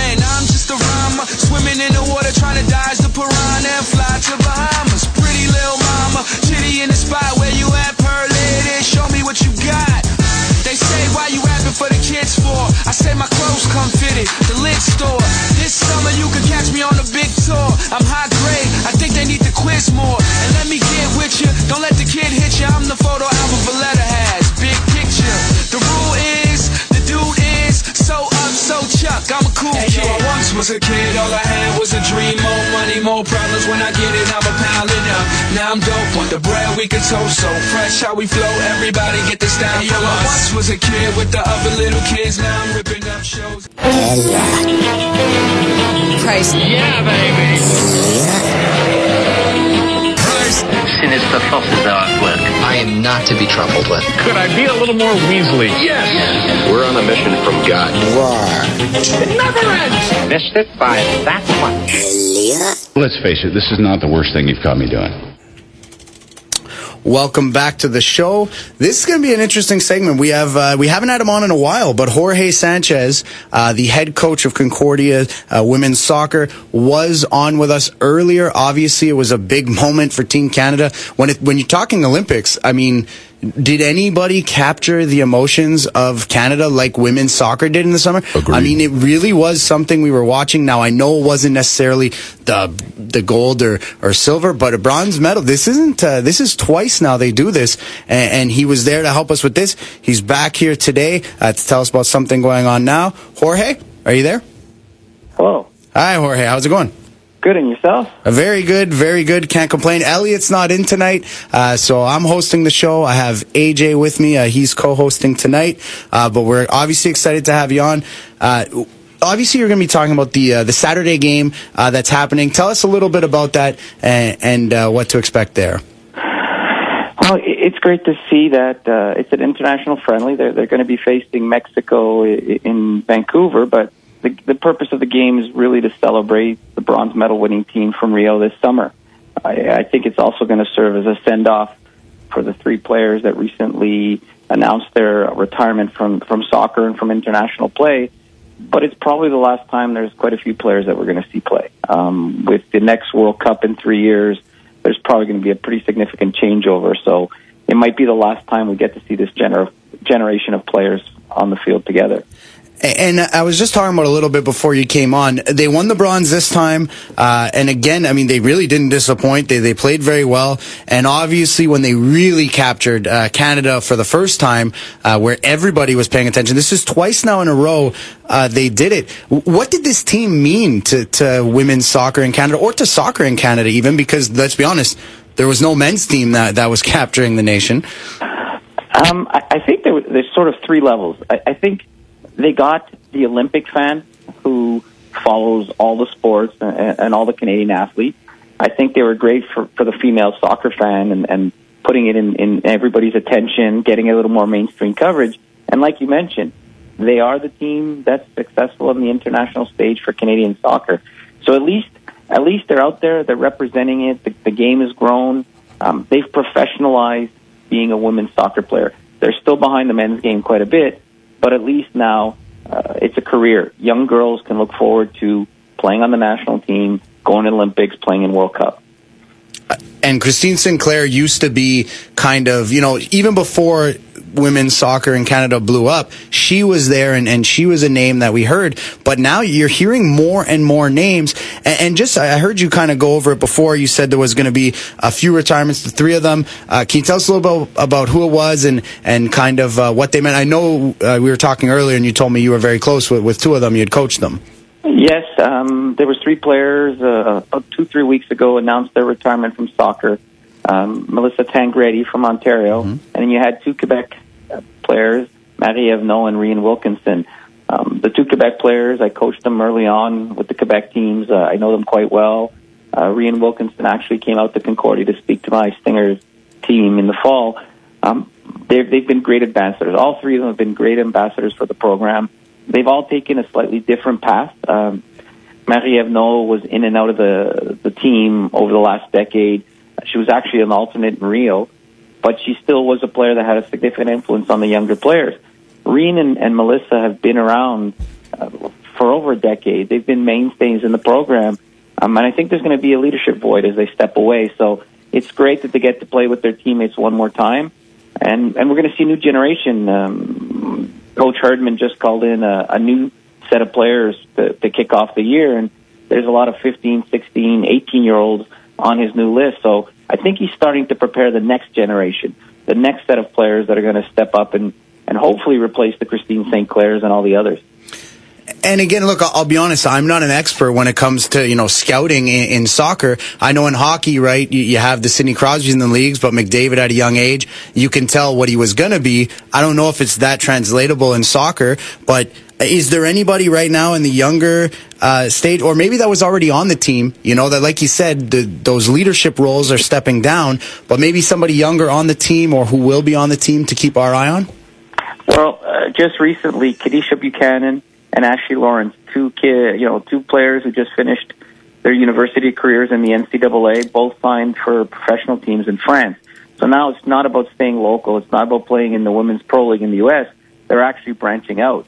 Uh, the French women's league is arguably uh, one of the best in the world.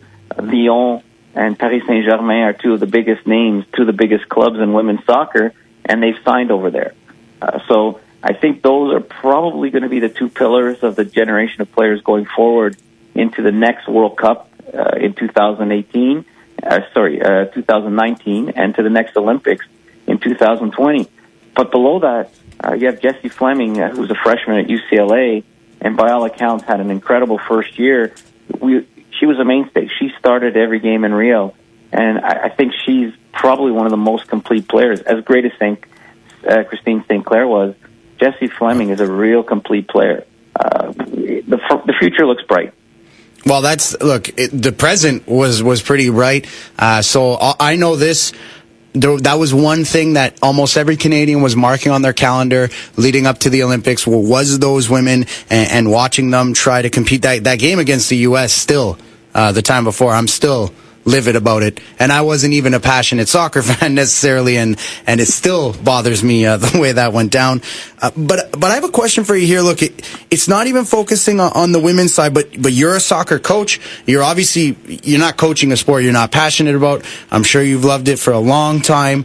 Uh, did you hear any of Marco Van Basten's suggestions for rules changes and rule changes in soccer? Yeah, I, I think soccer has traditionally been a sport that is slow to change, is slow to adapt. Mm-hmm. And I think the number of games, there's a lot of things that have put out. They talked about something called an orange card, sort of a like a 10 minute penalty that you, it's not enough to warrant a full sending off, but it's more serious than just getting a yellow card. He talked about changing the substitution rules. Um, you know, they talked about expanding the World Cup to 48 teams. So I think soccer is realizing that with uh, being a global game, with the demands on the athletes, uh, more and more games with the Champions League and the cups and the league cups and the, the regular leagues, and, and then for those who play on their international teams, there's just too many games. And to have games where you can only make three substitutions, it's tough on players. So I think anything that makes the game more watchable, anything that makes the game broaden the fan base, I, I don't see why they wouldn't want to change it. Because I look, I know there's there's a way you can you can kind of play with it and tinker with it. Tinkering is okay, but once you go and change something fundamental, it's it's kind of a, a delicate situation. But one of them was no offsides, right? Is that's I've heard some soccer fans say that's like blasphemy. Uh, it wouldn't even be the same game anymore. Do you agree with that, or do you think, let's say they changed it in your league right now that this season was going to be no offsides? Do you feel like that would be something that would make it, uh, you know, a, a faster paced game or, or maybe better? It, it, It would be like anything else. It- It's like when in hockey they removed the center line and, and you could you could stretch past. It'll it'll there'll be an adaptation period. It'll certainly make the game much more offensive. It, it'll be confusing for people who've played under a certain set of rules for so long. But then teams will catch up and, and they'll change tactically to adapt for it. Um, you know, there's a few rules that are really really confusing. The offside rule is one of the rules that is so open to interpretation, and and is probably the one that has the most controversy. Um, the the other one is the throw-in. Soccer is a sport that, by definition, you don't use your hands except to do throw-in. If there's been discussion of changing all the throw-ins into kick-in, so basically you get a free kick at any point in the field, anytime the ball's kicked out of field, that would certainly have an impact. Um, you can have now players taking balls from the sideline and kicking it right into the penalty spot for an opportunity. So I think it's good that they look to make the game a little more offensive. I don't want to take everything out. I don't think you need to have, you know, scores of 10-8 to make soccer exciting. But certainly if you create a few more offensive uh, chances, you're going to get a new generation of fans. I think this is very interesting. Again, I'm not saying to change. I just it's one sport I've never heard somebody say rule changes. You know, like you said, it's it's a sport where it's kind of like baseball, right? People don't like changing it, maybe because it's been around for so long. Uh, but it was interesting to see, like I said, somebody who obviously coaches, you know the ins and outs of it, uh, say that this one completely random. Uh, again, more just I'll ask hockey players, you know. Uh, back in the day, Gretzky or Lemieux. I'll ask football players, right? Brady or Manning. Who is your who is the best player in the world? Is it Messi or Ronaldo in your opinion? I know they're different players, but which side do you take? I'd say if you're looking at the best player in terms of all well-rounded, um, the technical ability, the game-changing ability, making everybody around him better, I'd probably go with Messi. Um, if you're looking about a player who can change a game by himself um, without necessarily depending on those around him, I'd say Ronaldo. Um, but one could argue there's a goalie out there that's the best player because he's the one that keeps your team in the game. I think it's what you value. Um, but definitely those two, uh, if you look at their statistics, if you look at the teams they play on and, and how they've influenced the results, they're incredible players. Um, we sort of have uh, something similar here in Canada and the U.S. Um, we have Christine Sinclair, arguably Canada's greatest player ever, and you have um, Abby Wambach, who recently retired in the U.S. Uh, after the World Cup in 2015. And they had an interview where the two players were side by side, and they were sort of comparing each other.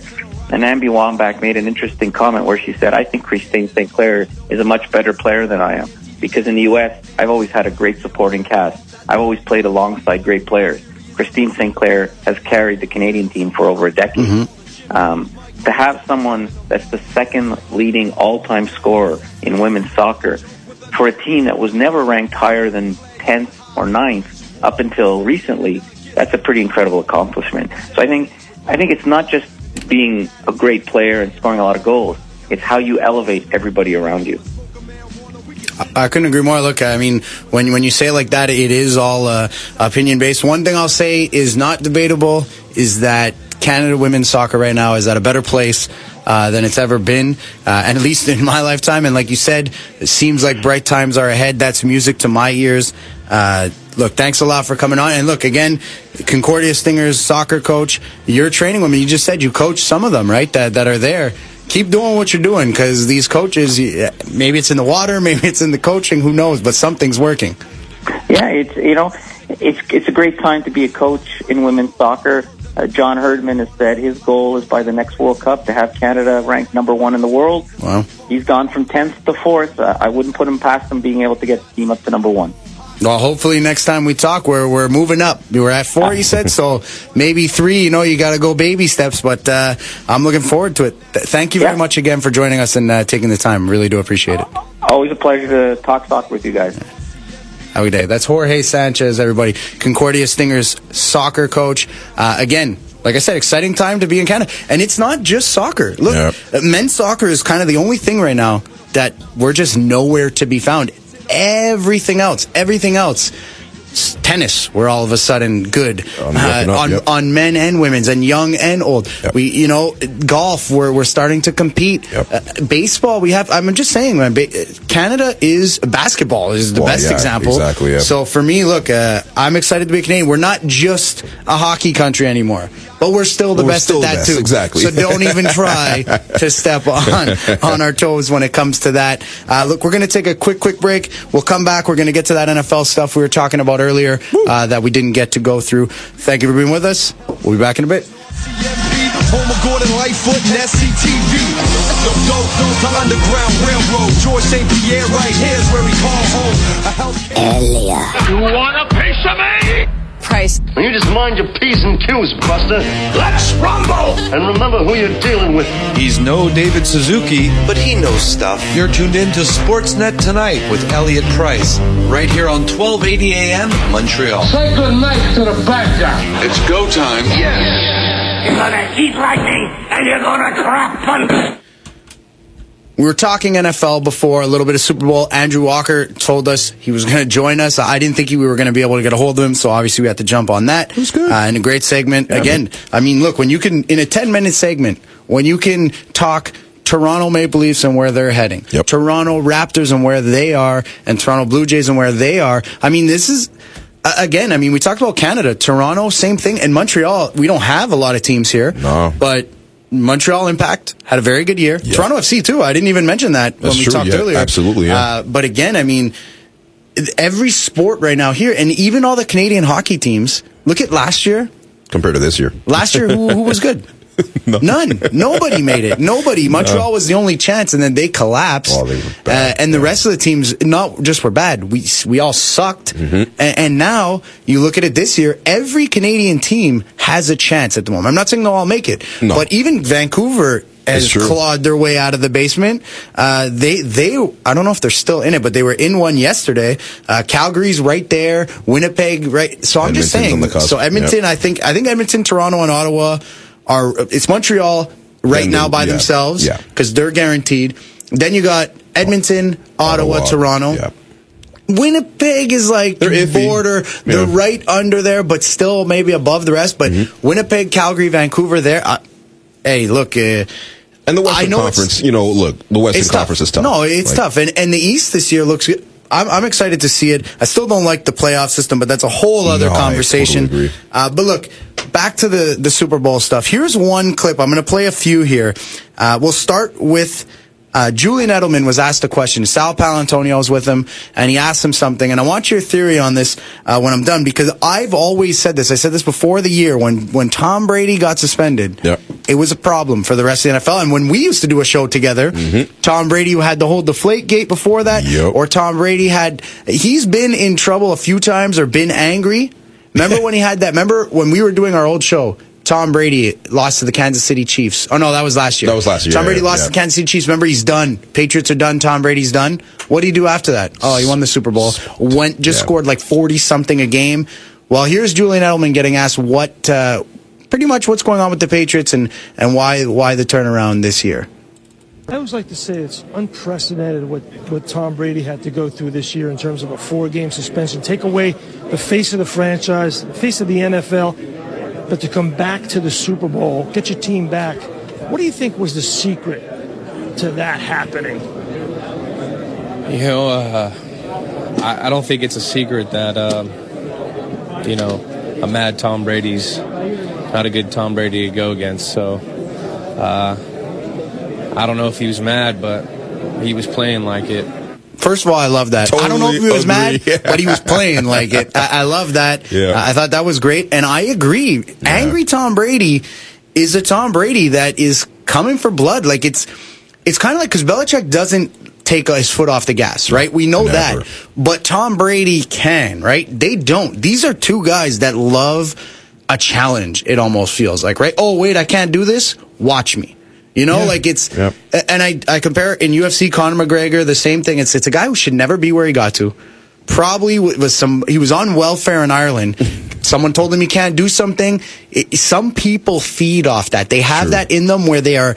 It's probably a mental issue, to be honest. I'm The not even great saying ones are always when you like that, when though. you focus that much on something, it's not normal. Yep. It's not something. When we look at it and say, "How come we can't be like that?" Because it's not normal. No. And that's why they are who they are. Yeah, right. like Jordan. You, you think of all the greats that have that drive. They were that just- obsessive. exactly. Obsessive. Not It was- like it was ridiculous how they pushed everybody, knowing that they're not on the level. You know, knowing that their teammates may not be on his level of of drive and passion, but you try and lift them as much as humanly possible. Mm-hmm. And Brady, as much as I hate the guy, like I hate the Patriots, but you gotta respect what Brady has been through. N- never mind the fact that there's a deflate gate, there's you know being suspended, which I don't think I thought it was ridiculous, but you you piss a guy like this off, watch out. It's it's it's not gonna be it's gonna be ugly. He's going to be two for two. He's one game away from being two for two on Super Bowls since you started Since this Deflategate thing. Just put the issue to bed. Yeah. The Dallas Cowboys and other teams would like a Super Bowl. Exactly. For God's sakes, let this guy go. Yeah, Don't motivate him him. No. Oh man, and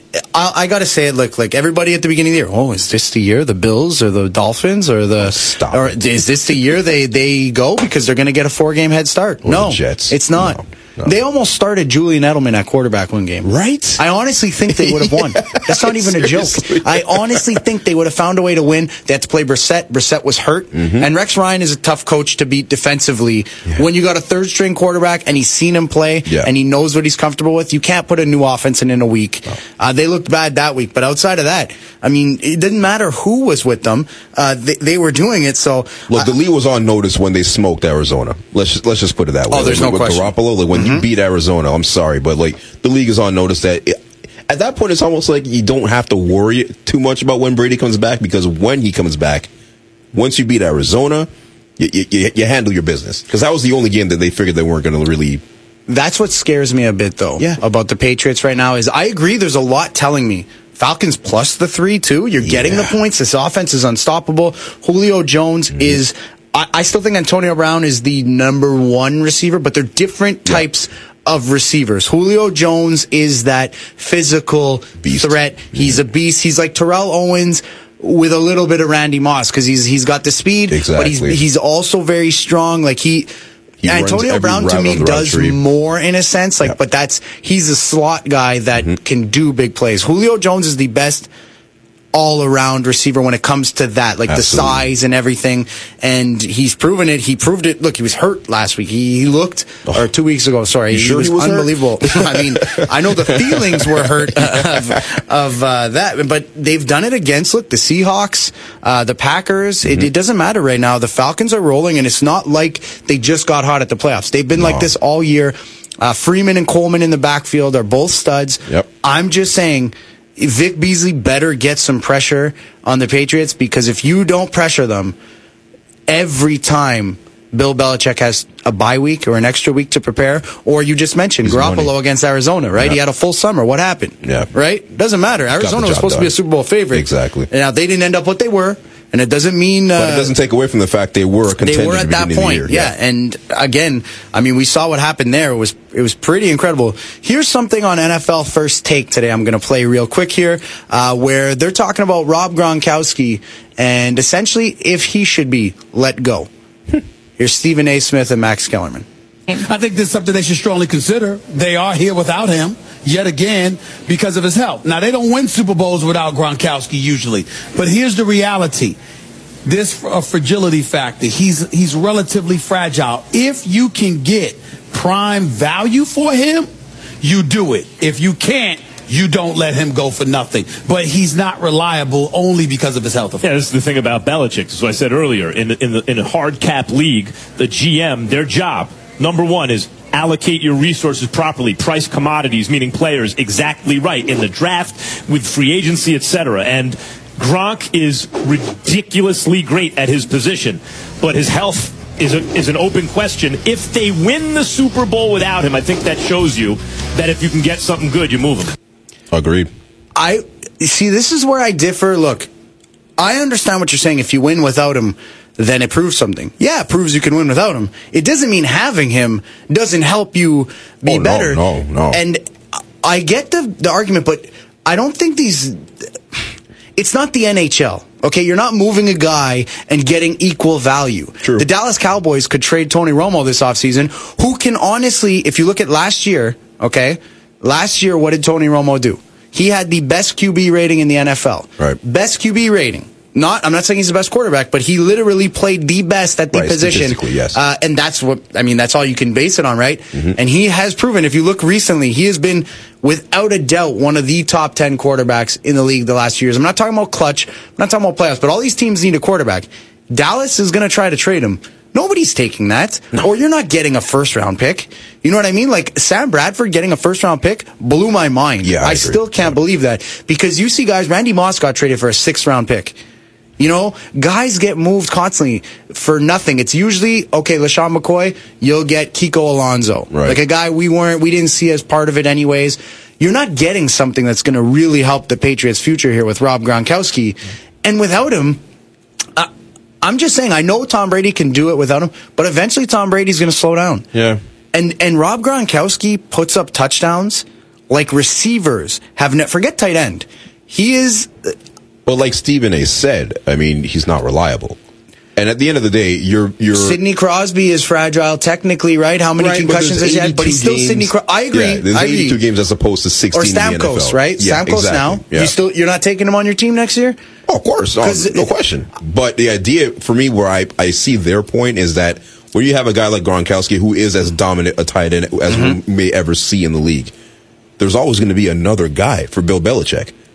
I mean, it's, I just don't know if there's another. Like I know you can you can uh, replace the Wes Welker with Julian Edelman. You you can replace Julian Edelman with Amendola. You can replace Amendola, who's replacing Edelman, with Hogan. Hogan, You could do all that with those slot receivers. I get that, but they have yet to replace Randy Moss when he left there. True. Twenty three touchdowns. What's the next receiver who had the most? But did no they- receivers had ten since him. But do they really need a Randy Moss considering I'll say this: now? they won a Super Bowl last year, the first time, and again Yeah. on a fluke play.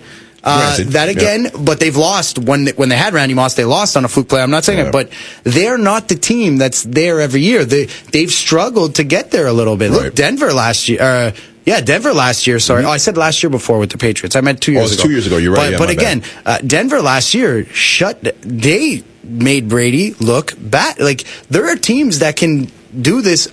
A guy like Gronkowski is. But not every team It's hard to replace. top. Just put it that way. Not every team has a top defense like Denver. No, and, and that's true, and that's true. Uh, I'm really mad because we ran out of time Uh, to do the. Uh, Le'Veon Bell wrote a s- wrote a song. He, his name is Juice. He's actually a rapper. He wrote a song called Shrimp Bayless. Put it low a bit, Santiago, just a bit here. I'm just gonna play it in the back. This is not a joke. Shrimp Bayless. Okay. Le'Veon's the best all-around back in football, right? Turn it up just a little bit. Yeah, bro. Well, see, Le'Veon Bell is one of the unique guys. There's Shannon Sharpe in the Oh, back. yeah, for sure.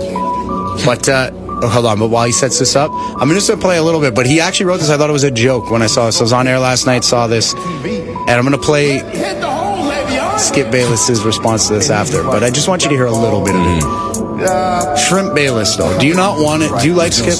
No.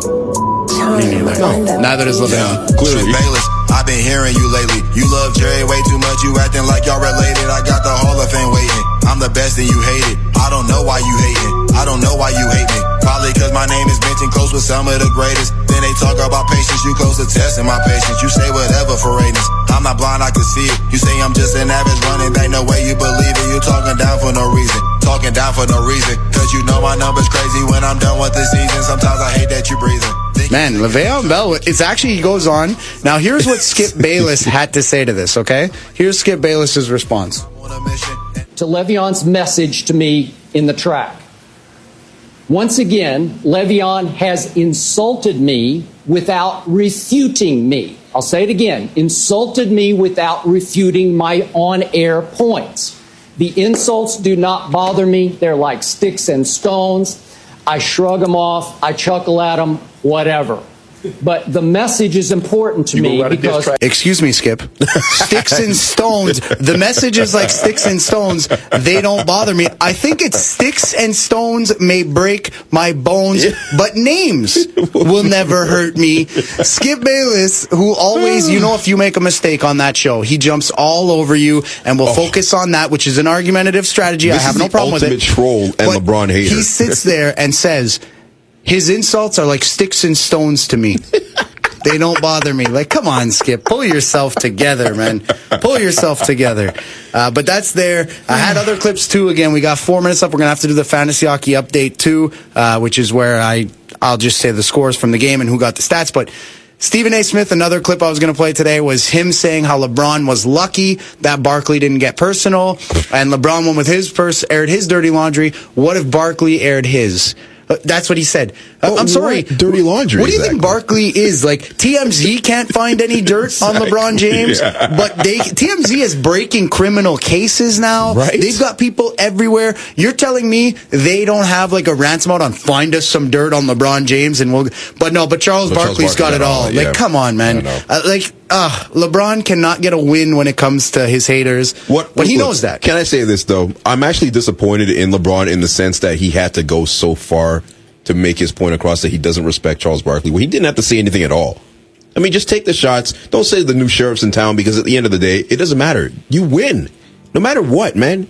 You brought a championship to Cleveland. You're a four-time champion. You won. Stop it. Don't don't give anybody lower than you the time of day. He still went off on Oh, Barkley, though. Man, did Oh, he go off on him? Like, oh, man, he could have said one of those things. I'd be Yeah. like, oh, you got him. He listed like seven. like, if you're, if Charles Barkley was standing in front of him, Yeah. first of all, it would have had to be a fight. It Oh, had to sure, be for sure. because he has no response to that. What are you going to say to that? Yeah, so I, I thought that was uh, great.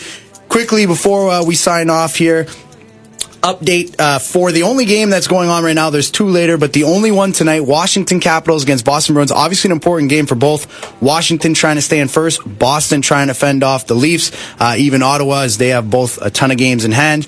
TJ Oshie opened the scoring, his 19th of the year from Nicholas Backstrom, and then the two connected again. Nicholas Backstrom from Niskanen and Oshie. It was 2 nothing Washington. Brad Marchand scored again, his 22nd. Man, this guy should be suspended a few times, but doesn't. Every time he doesn't get suspended, he comes back with two goals. Uh, that was from Bergeron and Pastrnak, and opened the second period with his second goal. Like I said, always scores two goals from Spooner and Pastrnak, and then Alex Ovechkin on the power play, dying seconds of the second period, uh, made it.